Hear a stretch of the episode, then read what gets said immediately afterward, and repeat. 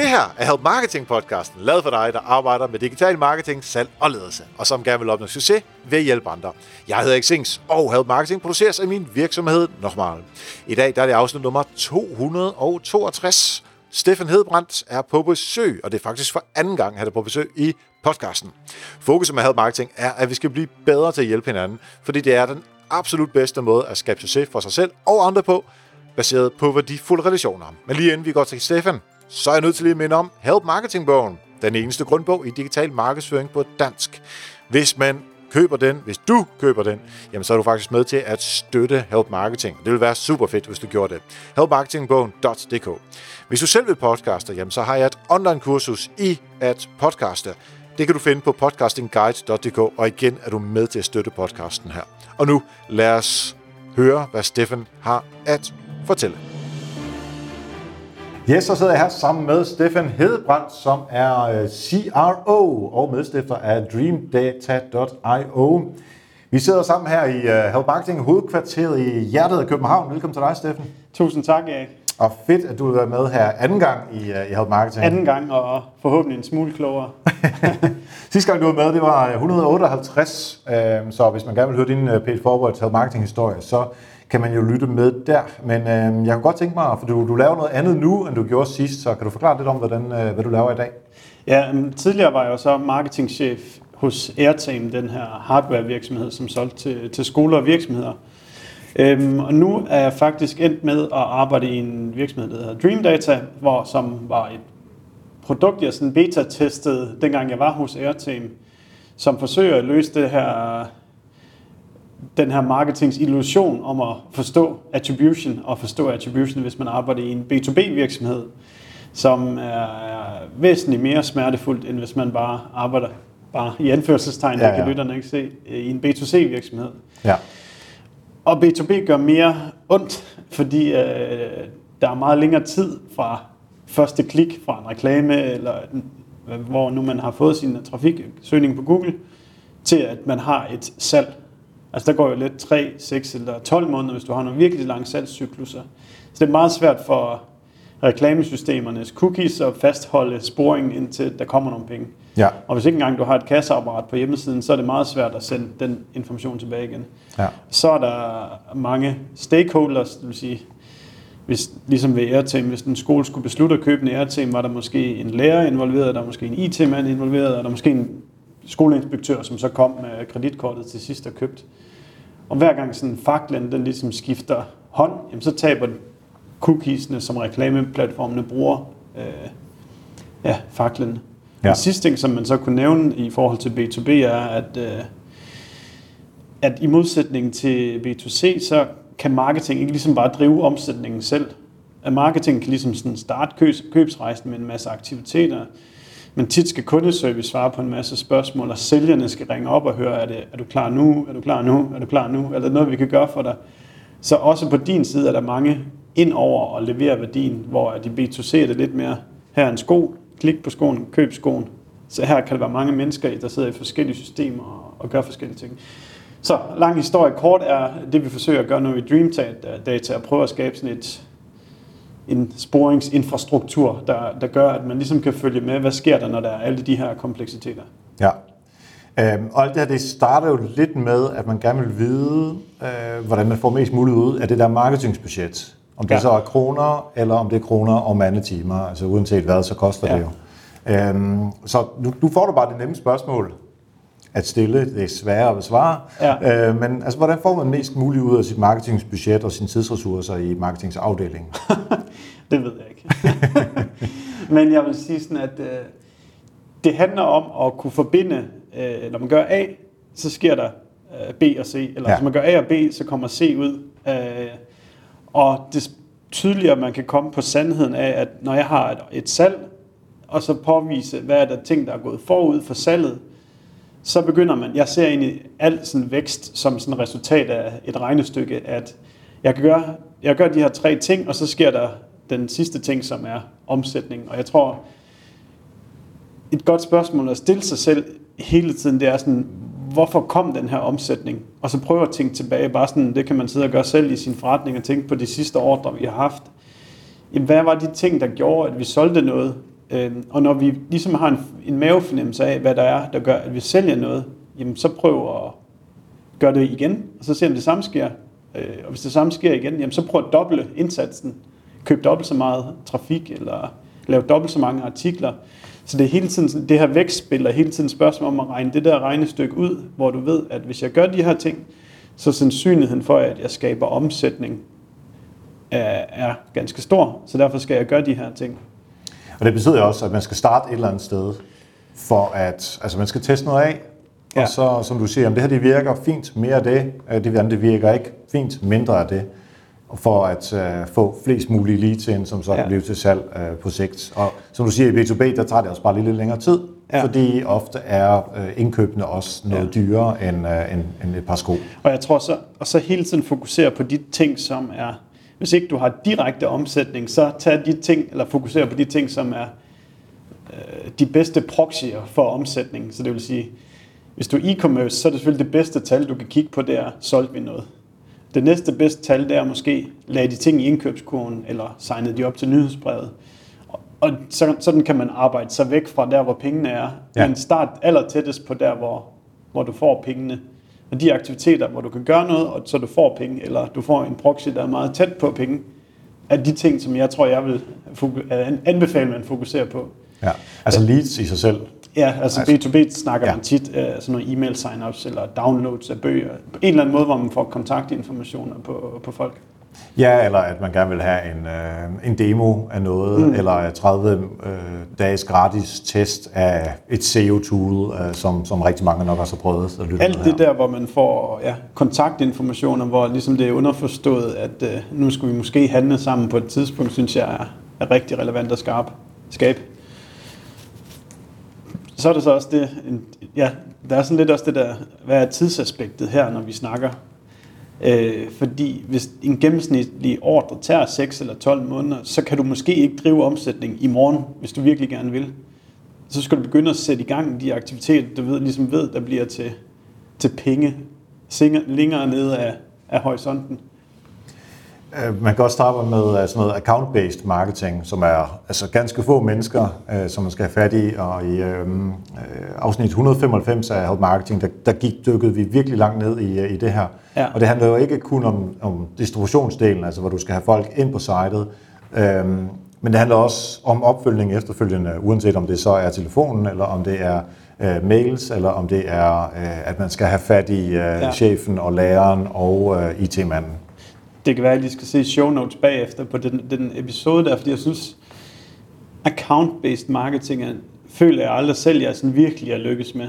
Øh, og jeg tror, det skyldes lidt, at de her digitale medier, som, som vi to her er gode til, ser, fungerer bedre i scale, i, større, i stor størrelse, hvor hvis man sådan siger til Facebook, her er et audience på 100 mennesker, så er det meget svært at få nok visninger over for, for de her 100 mennesker, det samme på LinkedIn. Ja.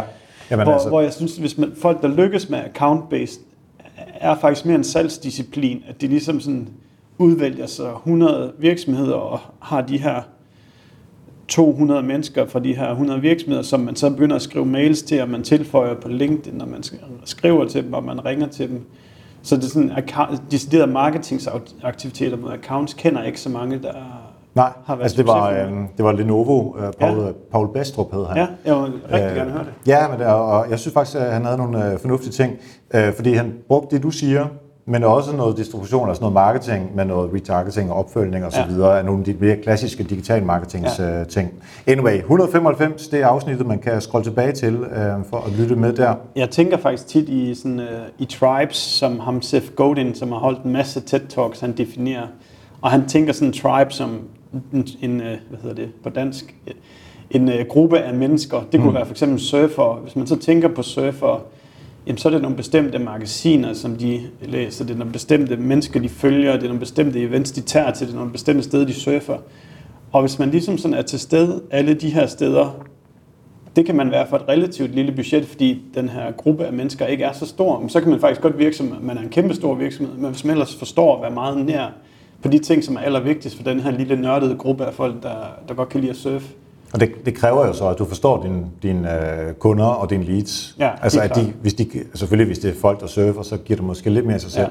Um, jeg havde engang en kunde, som uh, solgte um, IT-kurser, altså du ved, sådan nogle certificeringer til uh, Adobe og mm. til uh, Cisco og så videre, så videre. Um, og det de, uh, det de så arbejdede med, var, altså når man kom derind og fik sit kursus, ja. så lå der, det er lidt, lidt chauvinistisk måske, men altså, der lå mandebladet, og der lå, altså, sådan, det, altså det var fyre, ja. øh, som, som altså, sådan lidt halvskaldede, halvtykke, ja. som, øh, altså nu siger jeg det bare som, som fordommen nu engang foreskriver det. Ja.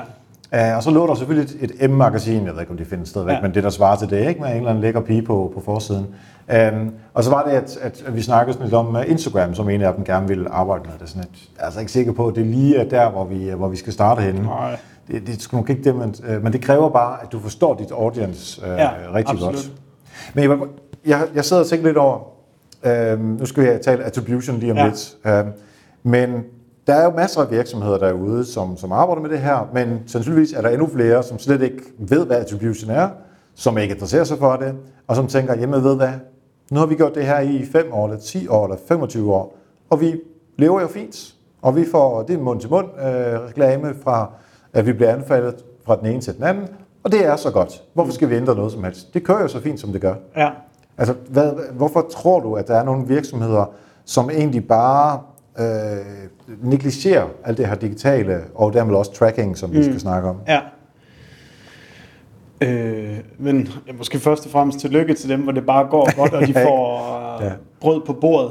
Øh, jeg tror, at særligt sådan på internet, der bliver konkurrencen mere og mere sådan blodrød, og jeg tror, hvis og jeg tror, jeg har selv erfaret på egen krop, hvordan priserne for annoncering er brager i hvert, hvert år, og på Facebook tror jeg, det stiger sådan 70 procent år mod år for CPM, altså 1000 visninger af din reklame.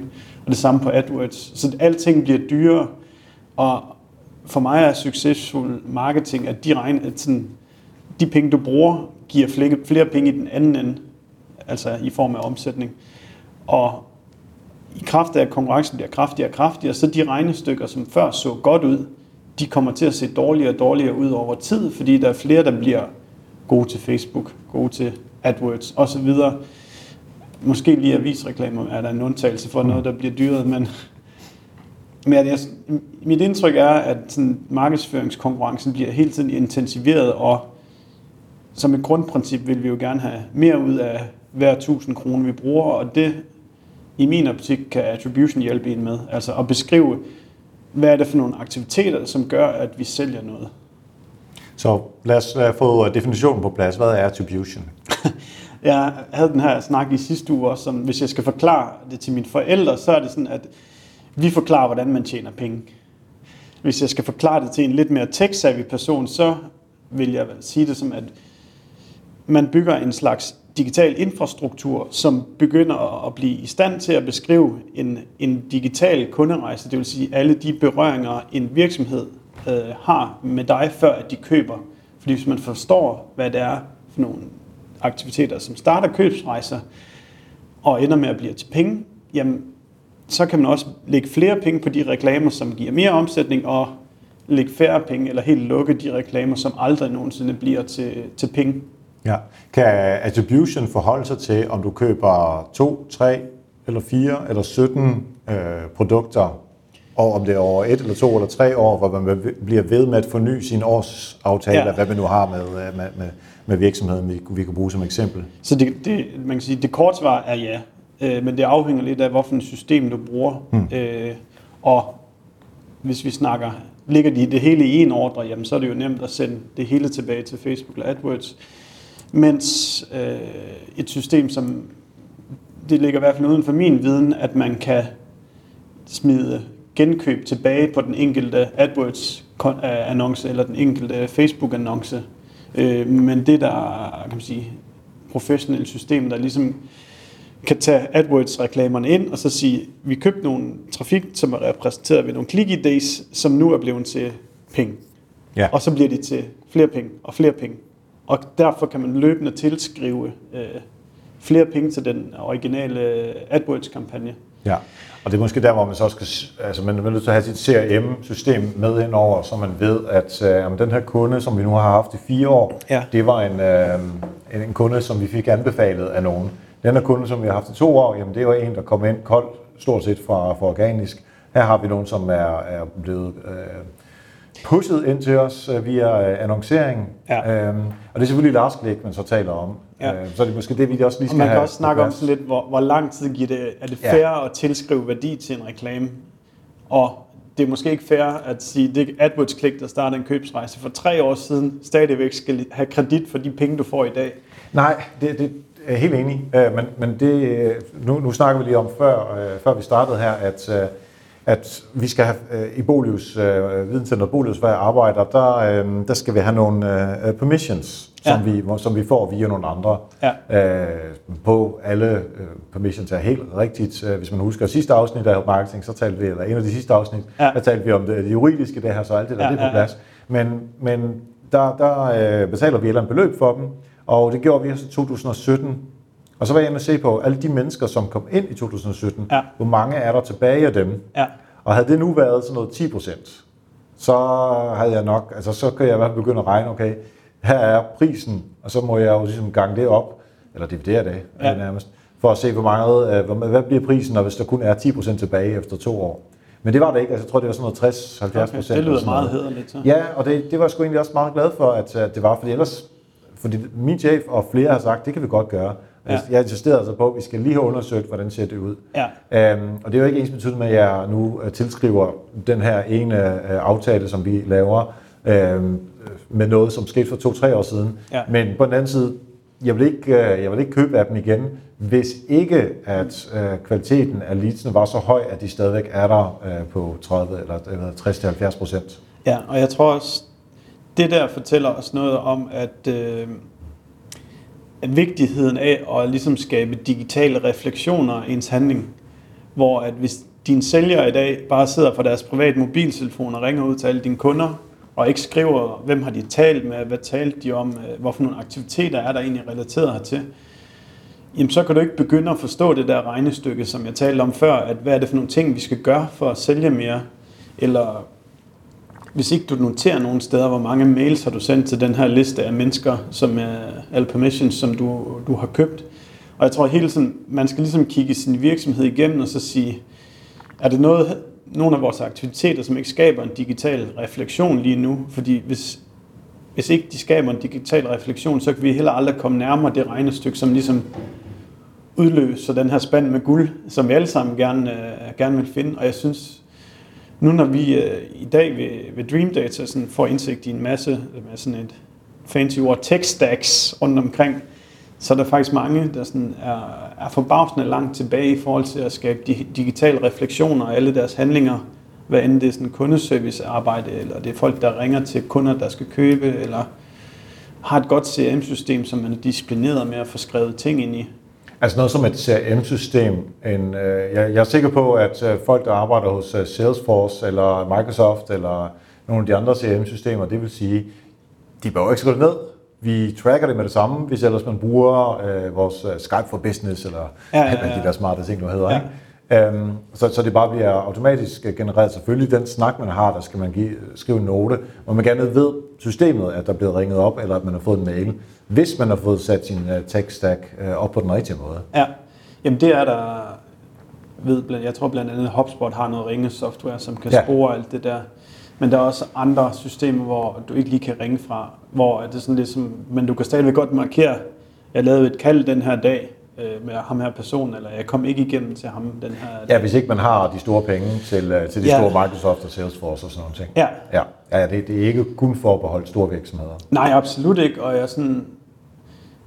Priserne på de der CM-systemer, de skaler, eller skalerer oftest med, øh, hvor meget, hvor stor din virksomhed er, eller hvor mange mennesker du skal... Ja eller hvor mange leads du ligesom har der i. Så hvis du sidder derude og er en lille virksomhed, så er det slet ikke sådan, skal du ikke frygte priserne. Altså så snakker vi 500 kroner, 1000 kroner om måneden, hvilket jeg synes er peanuts i forhold til at bevare den her information omkring øh, dine kunder. Men omvendt, hvis du er en stor virksomhed, så ved jeg, at Salesforce er tæskedyrt, og HubSpot er enormt dyrt. Ja. Men så er ens omsætningsniveau selvfølgelig også et helt andet. Øh, så det er sådan en relativ ting. Ja, det føles ad. Øhm, når, når nu vi taler om de her data, øhm, hvem inde i virksomheden, altså hvilken afdeling, hvilket team plejer at eje sådan nogle data Ja, her? det er et super godt spørgsmål. Og, øh, og jeg tror, at for det første, det varierer super meget øh, i dem, vi taler med. Og jeg tror, vi vil se en rolle, som øh, bliver tydeligere og tydeligere i moderne virksomheder, fremtidens virksomheder, hvor at der ligesom er en, der sidder, der er sådan en, hvad fanden er det, når de kalder øh, Operations Director, uh, Chief of Operations, uh, hvad fanden hedder de ellers? Um, en, der ligesom er ansvarlig for kundernes data, den rolle, uh, hvis du ved, hvad den hedder, må du meget gerne uh, sige det. Men sådan, den, der ligesom binder alle de her tekniske systemer sammen, man bruger. Altså, Ja. Du har nogle mailsystemer, du har nogle kundeservice-systemer, du har nogle salgssystemer.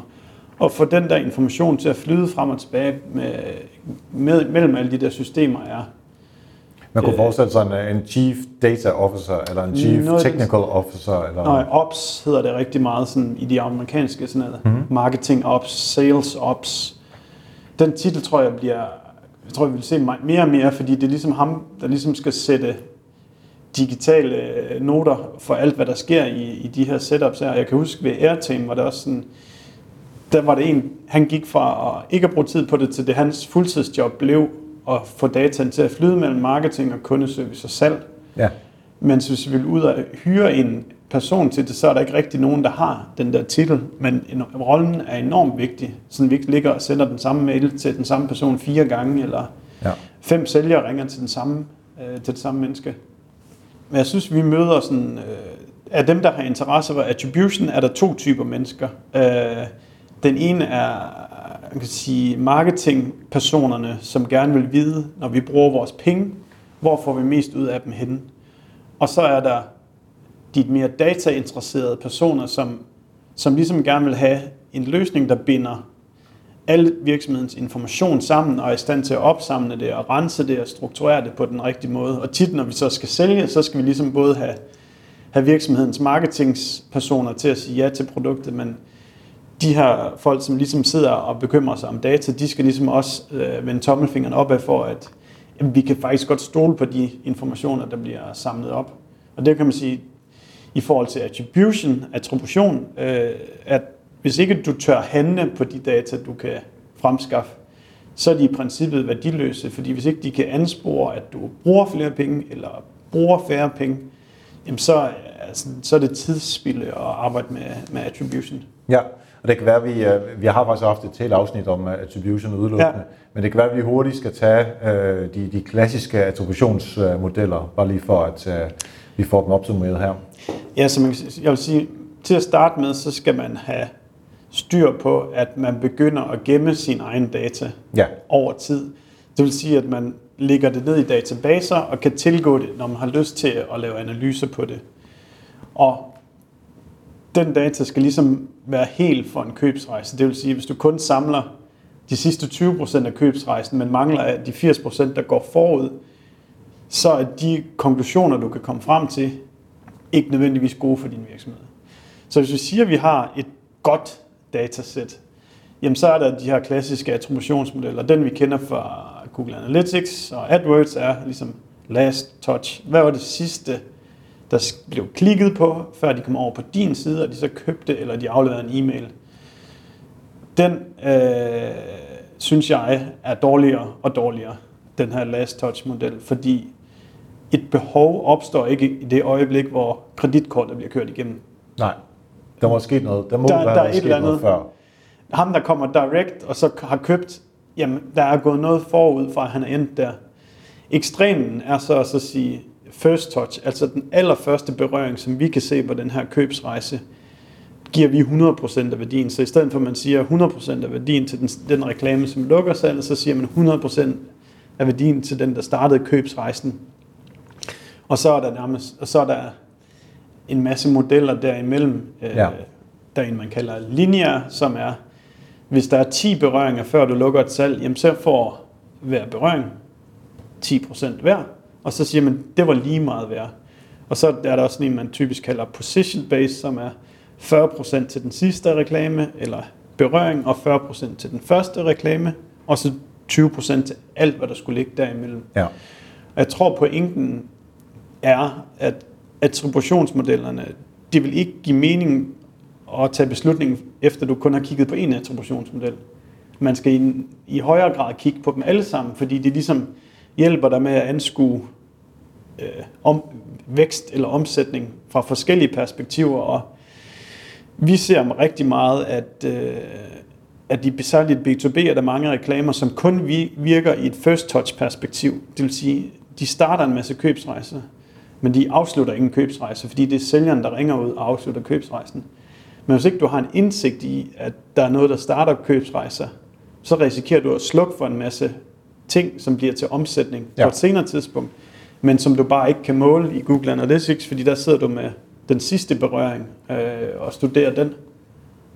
Var det sådan nogenlunde gennemgang? Ja, helt klart. Så, øh, så, så er vi med på øh, de klassiske attributionsmodeller. Udfordringen er selvfølgelig også, at det er cookie-baseret, i hvert fald når det er ja. Google Analytics. Øhm, og som du var inde på som helt i starten, at øh, når nu vores øh, kunderejser og øh, altså salgs- eller købsbeslutningen hos kunden, den kan jo sagtens tage et år, altså hvis ja. det er øh, et produkt til flere millioner, eller en licens til flere millioner, øh, eller andre produkter, som kan være oppe i, op i prisen, så får vi nogle udfordringer i og med, at vi ikke kan track alt det her. Mm. Altså vi snakker om øh, også på tværs af plat, øh, devices, altså så er vi på mobilen, så er man på computeren osv., mm. den, den har vi taget mange, mange gange, så okay. det synes jeg måske ikke er det mest interessante ja. at snakke om.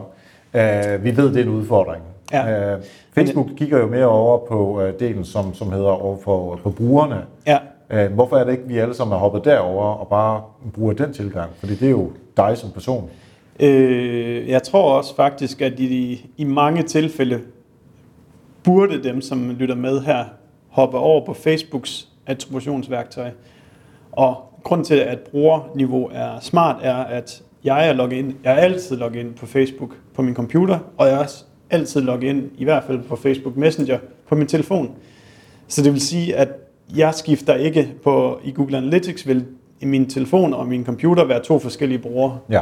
Men i Facebooks øjne, der er jeg en person, for de ved ligesom, jeg er den samme, der er logget ind begge steder. Jeg skal bare lige være sikker. Altså, jeg sidder på min mobiltelefon, og så finder jeg et eller andet på Facebook eller Instagram, klikker på ja. et link, og så derover. Det, det er klart, det kan de track. Ja. Men hvis jeg sidder på Google Chrome i min, på min mobiltelefon, ja. så har Facebook vel ikke adgang til at se det. Altså det kunne jeg ikke forestille mig, at Apple uh, giver dem lov til. Nej, det, jeg skal ikke være, jeg er ikke helt sikker. Nej, men det, det kunne jeg nemlig ikke forestille mig, fordi du ved, de vil jo ikke have, at uh, data så, skyder på tværs af, af, af apps. Den case har jeg har tænkt, altid tænkt det som, at man sidder... Jamen, pff, det ved jeg ikke, for at være ærlig. Selvfølgelig, hvis du logger ind på Google Chrome i, I Facebook, Facebook ja. så, er, så er de med igen, fordi så er det jo øh, altså, så har de været i gang, ja. fordi du er ind. Det er rigtigt. Jeg ved det ikke for at være ærlig. Nej, det, det er værd at finde ud af. Det kan være, at vi lige skal tjekke show notes, så finder jeg ud af det, så får ja. skrevet ind der. Men det jeg vil sige, øh, som jeg synes, der er, der er en ny kategori af software, som ligesom er ved at opstå, som hedder Customer Data Platforms. Ja. Og, øh, for eksempel Segment.com er sådan et, øh, en af de kendte af dem. Og det er platform, der hjælper dig med infrastruktur til din kundedata. Det lyder meget tungt. Men i virkeligheden øh, er det, som sådan for eksempel Segment kan gøre, er at sige, at Erik han er kommet ind fra en Facebook-reklame, og Erik kan signer op til vores nyhedsbrev. Så i vores database, så sørger Segment for, at nu ved vi, hvem Erik han er, og til al fremtid, når Erik kommer ind og foretager sig handlinger ind på vores site, så kan vi notere alle sider, som Erik læser, og alle handlinger, som Erik han øh, foretager sig. Mens hvis du sidder og styrer efter øh, det, du kan se ind i Google Analytics, når du aldrig at se Erik som individ, der er du bare en user, som ja. har noget adfærd. Og den her infrastruktur på ens kunder, hvor man begynder at gemme sine data, tror jeg kun vi vil se øh, stige. Jeg ved, Facebook øh, sletter dine data efter 180 dage, og hvis din købsrejse er længere end 180 dage, så er det et problem, og som deres standard attribution er 28 dage eller 30 dage. Mm. Og det vil sige, hvis, der, hvis du køber noget efter den periode, så er det også lost. Øhm, Men hvordan, øh, altså hvis, har vi ikke samme med Segment, har vi ikke samme udfordring? Altså jeg, øh, jeg, jeg kommer ind med, via annoncen, som du sagde, og så tilmelder jeg mig et nyhedsbrev, så derfor kan man finde mig på, på mailen. Men så kommer jeg ind på, på min mobiltelefon efterfølgende på samme side. Hvordan, hvordan, skal du, hvordan ved Segment Hvis, så? hvis ikke, at du har afleveret noget identifikation, eller det Nej. vil sige givet consent til et nyhedsbrev, eller logget ind i et eller andet, ja, så er det rigtigt, så er der problemet. Men så snart, at øh, jeg logger ind med samme mail Ja, på, øh, på mobiltelefonen på samme side, så, så gemmer du ligesom, øh, Erik han har den her mobiltelefon, Erik han har den her computer, Ja. øh, og så videre. Man kalder det, jeg tror det er sådan lidt med sådan et populært ord, kalder man det device graph. Så ja, på Erik begynder vi, hver gang at vi får mere information om ham, så kan vi begynde at logge, at øh, vi ved, hvorfor nogle øh, computere han har, hvorfor nogle telefoner han har, og når du så er inde i øh, entities, skulle jeg til at tale det, ting, som din virksomhed ejer, så kan vi ligesom blive ved med at notere, hvad Erik kan foretager sig derinde. ja. Så altså på en eller anden måde, så skal man jo også, øh, alle der lytter med, hvis man ser porno, og man går over i øh, hvad Incognito. porno incognito, så er man nok måske ikke helt så, øh, så skjult, som, øh, som incognito måske lægger op Jeg til. ved ikke lige, hvad incognito lige øh, indeholder. Der er i hvert fald nogle ting, som bliver øh, sendt med. Øh, jeg elsker jo at lytte til øh, Daily Tech News Show. Ja. Øh, og der, der talte de netop om, at der er altså nogle, nogle ting, der bliver sendt med, øh, selvom du kommer i incognito i Ja. forhold til øh, om det er browser-typer eller, eller Ja, devices ja, ja. og sådan ting. Anyway, sidebemærkning, det har ikke noget at gøre med B2B. B2B-porno, det snakker vi ikke om her. Øh, Jeg ved slet ikke, lad, os lige, øh, lad os lige hoppe over til øh, alt det her med first party og øh, second og third party data, ja. som jo også er meget op øh, i tiden. Bare lige tage en hurtig øh, gennemgang, hvad udfordringerne er med det.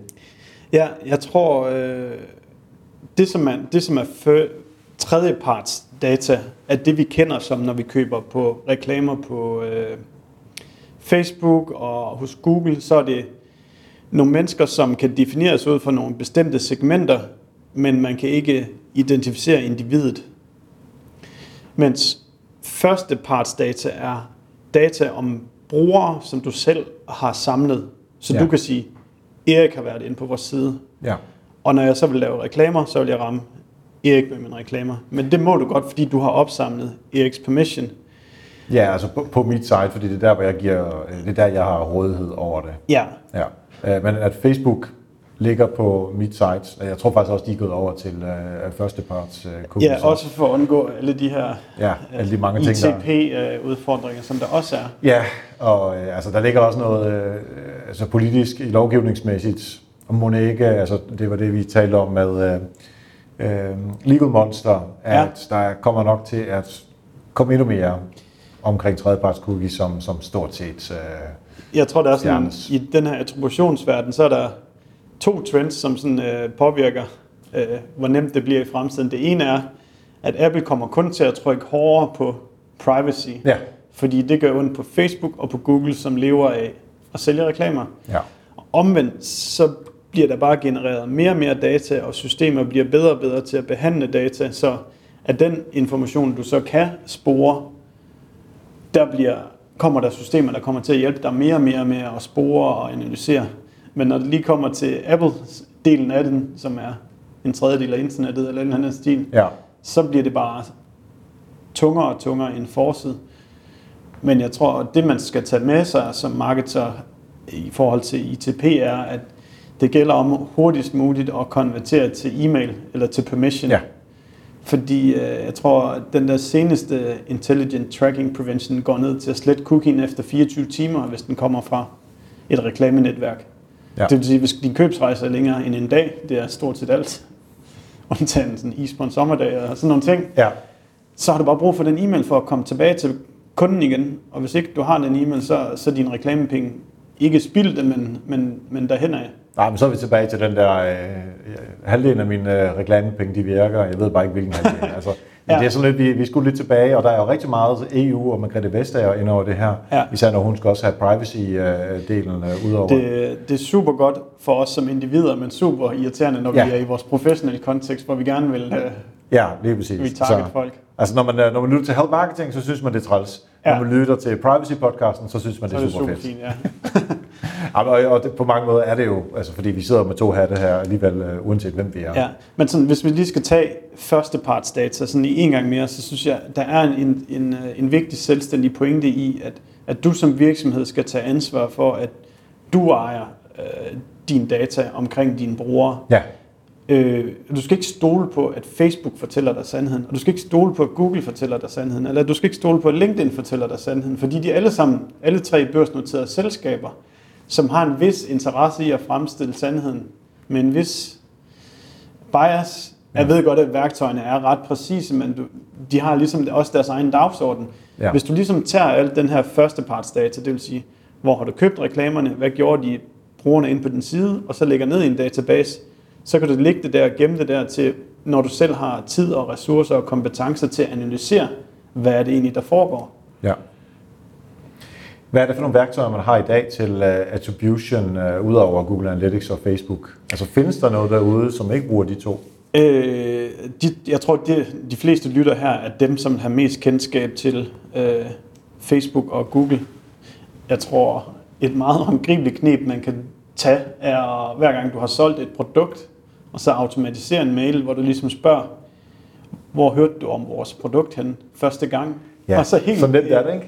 Jo, men det er det. Altså, det behøver slet ikke være rocket science. Og begynde at skrive, jamen, hvor kender du help marketing fra? Ja. Jamen, så får du et eller andet indikation af, hvorfor nogle øh, værktøjer har, har virket, eller hvorfor nogle metoder har ligesom gjort, at kendskabet er steget. Og det er jo sådan, vi, ja, et værktøj er så selvfølgelig Dream Data, der hvor jeg arbejder Ja. øh, nu, hvor vi ligesom forsøger, vi bygger ind i integrationer til alle de her reklameplatforme og, og marketing-automatiseringssystemer og salgssystemer, som virksomheden bruger, og så hiver vi det ind i over en database, som, som virksomhederne selv ejer, og der kan man så lave sine egne analyser. Øh, men der er også store enterprise-produkter, som jeg faktisk må indrømme, jeg har ikke helt indsigt i det Nej, marked, nej, nej. hvad der er godt og dårligt. Men hvis du er meget stor virksomhed og har mange penge, så er der masser af systemer derude, som man ligesom kan, kan tage fat i. Så egentlig, øh, altså hvis man har samler alle de her data øh, på en server eller ude i skyen, Ja. så, så jeres produkt lægger sig henover som sådan et analyseprodukt, som, som, kan, som kan fortælle mig et eller andet om, hvordan de her data kan fortolkes. Ja, vi hiver det ligesom om, vi bruger det, der hedder Google BigQuery, hvor vi hiver Ja. ja. virksomhedernes data over i, og så øh, først, det første sker, at man ligesom renser dataen, hvor man, det vil sige, man tager Erik, og så sorterer man ham ind på den virksomhed, som han tilhører, Help Marketing eller Bolius, eller hvor nu vi sidder han. Ja. Øh, og så sørger vi for, at Erik ikke fremgår som fire eller fem forskellige brugere på tværs af marketingsystemet og kundeservicesystemet osv. osv. Og når man så har den her rene data, hvor brugerne kun er én person, jamen så kan man så lægge attributionsmodeller nedover, hvor vi så ligesom begynder at sige, jamen vil vi kigge på det med den trafik, som vi har betalt for, og analysere den, eller er det søgemaskinetrafik, vi vil analysere, eller er det kvaliteten af leads, vi signer op, eller øh, hvad nu det er. Så længe du ligesom har gemt dine historiske data, så kan Ja. ja. du anskue det på alle mulige forskellige måder. Og der kan du også få ind det der med, hvis du spørger brugerne, altså sådan helt øh, lavpraktiske data nærmest. det ved jeg faktisk ikke, om man kan hive ind der. Ja, det kan man sikkert godt. Det har jeg ikke tænkt over. Nej, men, så Men- men det var mere for at sådan det, sige- og, konvertere det til noget, som uh, kunne bruges. Ja, altså jeg, hvis, det er mere for at sige, hvis jeg var en helt almindelig virksomhed, og ikke sender en mail efter du har solgt noget, jamen så kunne man lige automatisere. Vi sender lige en mail, hvor der står, Ja.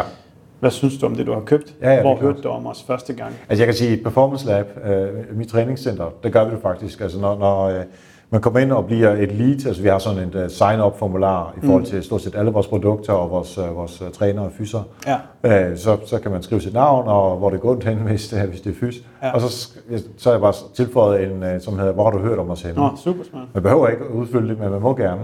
Ja. Øh, og var det sidste uge eller to uger siden, der fik vi to eller tre henvisninger fra, øh, fra et andet træningscenter, Nå, super godt. som ikke har fysioterapi. Øh, og så, så lægger vi selvfølgelig mærke til det. Så giver vi dem skulle lige kald og sige tak, og det kan være, at vi skal lave noget samarbejde. Ja. Øh, og det er jo sådan en meget banal øh, ting, men de skriver jo også, øh, "Nå, men jeg- googlede bare, eller så jeg på Facebook, Mm. eller whatever, ikke? Men det giver super meget inspiration til dig, til hvad det næste, du skal foretage dig. Ja. I, Ja, apropos din, din, din, en af de første ting, du sagde med, at jamen, hvad virker mere af det? ja. Ja. Øh, Jeg kunne godt tænke mig lige til, øh, hvordan arbejder I selv med attribution? Vi er som, ja, vi er udfordret, fordi vi er en ny virksomhed, Ja. og vi sælger et komplekst produkt.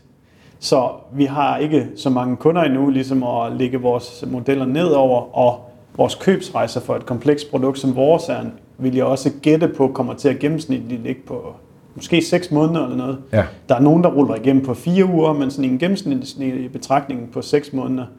Det vil sige, at lige nu har jeg ikke nok data til at kunne sige det, men det vi så gør, er, at øh, for eksempel, nu har jeg afholdt nogle webinars, så genererer jeg CSV-filer for de der webinars, og så loader op i vores produkt, og de CSV-filer indeholder så øh, en person fra den og den virksomhed med den og den e-mail havde et touch den og den dag. Øh, og det samme, hvis du ligesom holdt et fysisk event, så samler du den information ind, og så lige pludselig begynder du at have en tidslinje over, hvornår så vi den her virksomhed første gang, hvem var det for den her virksomhed, og lige pludselig er du henne og har et salg. Så vi genererer egentlig alle de her, øh, vi kan sige, vi genererer data, der skal bruges til at lave attribution til, når vi begynder at have noget volumen på, på salget. Så det er også, når vi sender mails ud til, til de e-mails, vi har permissions til, så laver vi også det, der hedder sådan et identify-kald, hvis folk klikker på linksene. Så det vil sige, så bliver der logget, at Erik fra Performance Lab har klikket på den her mail, og Erik han tilhører den her account i CRM-systemet, som hedder Performance Lab. Ja. Og lige pludselig kommer der måske til at stå nogle, nogle penge, 10.000 kroner, 100.000 kroner på Performance Lab. Og så kan man så igen gå tilbage og fordele, hvis vi har skabt 100.000 kroner i omsætning, hvad alle de touchpoints, vi kan se, at Performance Lab har foretaget sig på vej mod at købe. Der når man ikke hen til 100% af alt, hvad der er sket. Man når ikke hen til perfect state af alt, hvad der er sket. Nej. Men for mig handler attribution om at gå fra at vide 20-30% af sandheden til at vide 70-80% af sandheden. Du skal i hvert fald op til at have et eller andet datagrundlag, som jeg tror på det her er sandheden nu. Fordi det betyder så, at så kan du handle på de indsigter, du får.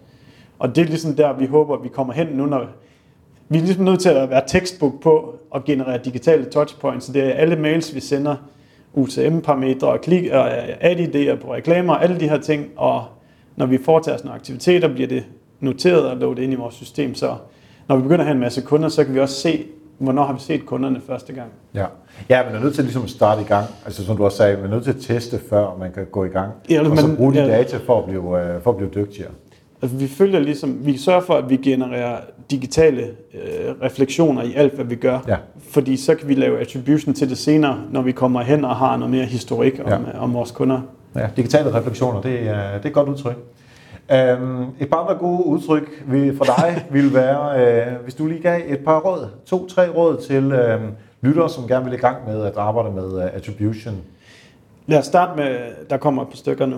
Ja, ja, Hvis ikke I spørger om noget, efter I har solgt noget, øh, et produkt, en service, et eller andet, så send dem en mail bagefter og bare Ja. ja. spørg, hvor har du hørt om mig sende. Så begynder du ligesom at få nogle data, eller nogle informationer omkring, hvor folk har hørt sig fra, om jer fra. Og så synes jeg, man skal begynde at rode lidt med Facebooks attribution-værktøj, hvor man lige skal ind og forbinde nogle ting. Det er gratis og ikke særlig svært at sætte op. Google har også deres helt gamle, kan du huske, hvad den hedder? Hvis man går ind i, den hedder, men hedder det ikke uh, attribution? ja nu hedder den attribution, den hed noget andet før. Nå, ja. Men der kan man ligesom sige, man kan skifte rundt mellem attributionsmodellerne. Ja. Og der begynder man at få lidt indtryk af, at typisk så vil man se, hvis man kigger last touch, så er direct stor. Og hvis du skifter over og kigger first touch, så kan man se, at direct bliver en lille smule mindre og fordeler lidt værdi ud øh, til nogle af de andre kanaler. Så det er sådan det er steder, man kan begynde at tage baby steps ja. øh, til at forstå attribution. Og man skal så lige vide, at hvis vi snakker B2B, så kan du ikke stole på noget som helst af det, du læser der. Fordi der er flere personer involveret, og de her værktøjer går i stykker hver gang, at faklen ligesom skifter mellem personer. ja. Det er ligesom sådan de gratis ting, der er derude. Så vil jeg tænke meget over det her med, at lad os begynde at generere flere digitale refleksioner. Så hvis der har 10 sælgere, der sidder og ringer fra deres egen abonnement lige nu, jamen så få dem ind i Aircall, eller få dem ind i HubSpot, og få dem, tvinge dem til at ringe der. Men det gælder egentlig alle de aktiviteter, øh, at den virksomhed har, at begynde at sørge for, at de bliver noteret i et eller andet system, sådan så den dag, du har tid og overskud til at lave nogle mere sådan, øh, om ikke komplekse, så mere avancerede attributionsmodeller, så har du faktisk dataen til rådighed, og ikke skal begynde at samle dataen op fra den dag. Det er sådan lidt sådan, the best time to plant a tree. det var 20 Ja, år siden. ja, ja, ja. Det næstbedste er at begynde at gøre det nu. Øh, Og begynde at gemme den data i forskellige øh, i databaser, så du har den til rådighed. Og så er man selvfølgelig velkommen til at ringe til os, hvis man skal have det, den helt store model. Det er klart, det er klart.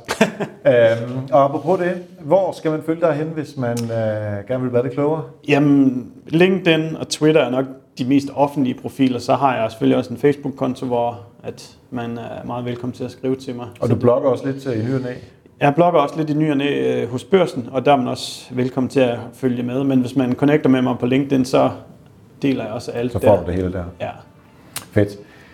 Super øh, at få et øh, godt overblik. Jeg håber, at dem, der arbejder med B2B derude, at de er lidt bedre rustet til at arbejde med attribution, og dem, der arbejder med B2C, at de egentlig også er bedre rustet, fordi der er mange ting, der godt kan bruges på tværs også. Jeg vil sige, at jeg har set rigtig mange eksempler på en kæmpe stor impact af, når man begynder at have den her attribution data til rådighed, fordi man tager nogle andre beslutninger, end hvis du kun tænker kortsigtet og last touch, versus ja. hvis du kan se, hvad starter ind i købsrejsene, så skal pengene måske fordeles anderledes. Så det hele handler egentlig om, at når vi bruger penge, så bruger vi pengene der, hvor vi ved, at vi får mest ud af dem.